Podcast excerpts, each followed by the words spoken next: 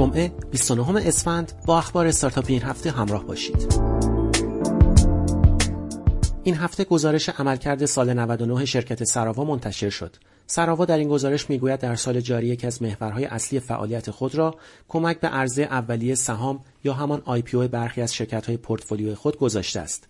همچنین بر اساس گزارش، سرآوا سرمایه‌گذاری‌هایی در قالب افزایش سرمایه در 3 شرکت پورتفولیوی خود یعنی تخفیفان، نوار و تسکولو در سال 99 داشته است.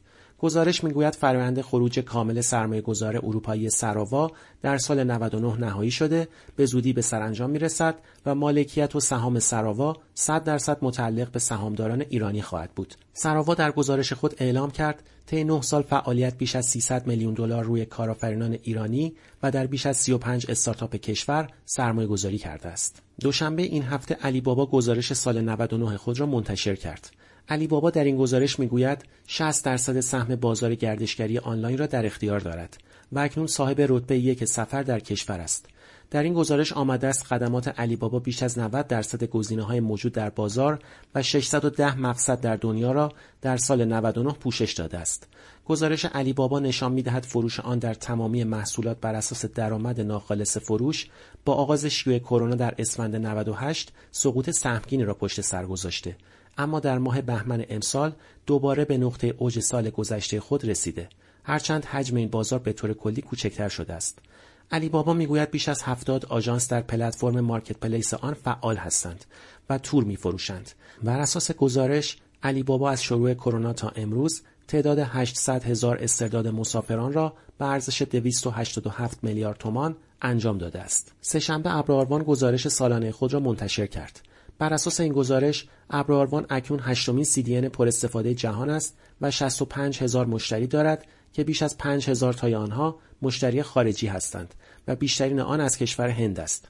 ابرآروان میگوید تیم آن از 96 نفر در سال 98 به 149 نفر در سال 99 رسیده است. بر اساس گزارش آروان پرترافیک ترین سامانه ها در سال 99 که از بستر این شرکت استفاده می کنند به ترتیب حمل و نقل یعنی تاکسی آنلاین و مسیریاب ها، خرید خودرو، خدمات بانکی و بازار سرمایه، فیلم و سریال آنلاین و رسانه ها بوده است. طی سال جاری سامانه های خدمات سفر کمترین ترافیک را روی بستر آروان ایجاد کردند.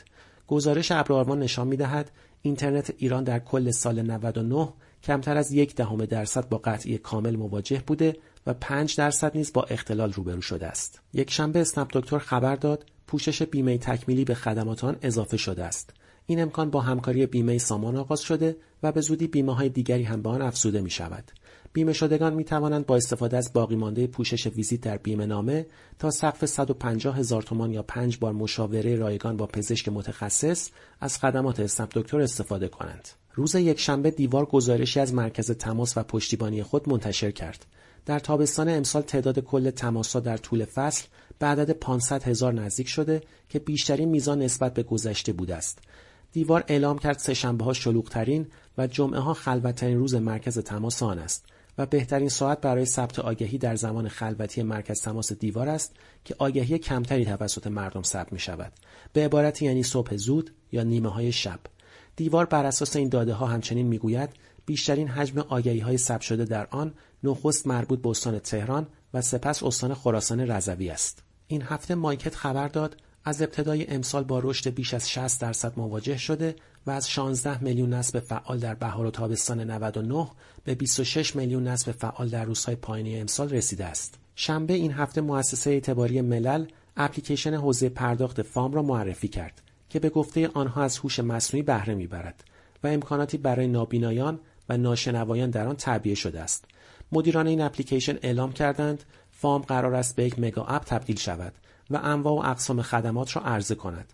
در حال حاضر مشاوره آنلاین پزشکی نیز در این اپ وجود دارد. شرکت سرمایه‌گذاری پرشیا روز دوشنبه خبر داد در استارتاپ فیاتک که نرم افزار مدیریت یکپارچه مراکز داده ارائه می‌دهد، سرمایه‌گذاری کرده است.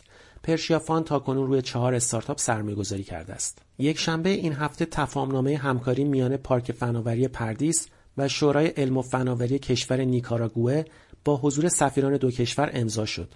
رئیس پارک پردیس در مراسم گفت در زمینه تجهیزات پزشکی و امنیت سایبری شرکت‌های موفقی در پارک مستقر هستند که می‌توان همکاری در این حوزه را به وسیله آنها آغاز کرد. این هفته نمایندگان مجلس سرانجام افزایش 10% درآمد دولت از اپراتورها را تصویب کردند. همچنین نمایندگان مقرر کردند تا سازمان صدا و سیما توسط ساترا بر تمام مراحل تولید آثار حرفه‌ای در فضای مجازی نظارت کند. وزارت ارتباطات نیز مکلف شد به نحوی سیاستگذاری کند که توسعه اقتصاد دیجیتال بر بستر شبکه ملی اطلاعات دارای مزیت‌های مالی و اقتصادی قابل توجه نسبت به توسعه آن در خارج از شبکه ملی اطلاعات باشد. این هفته معاون وزیر ارتباطات اعلام کرد پیام‌رسان‌های اجتماعی بومی حدود 20 میلیون کاربر دارند.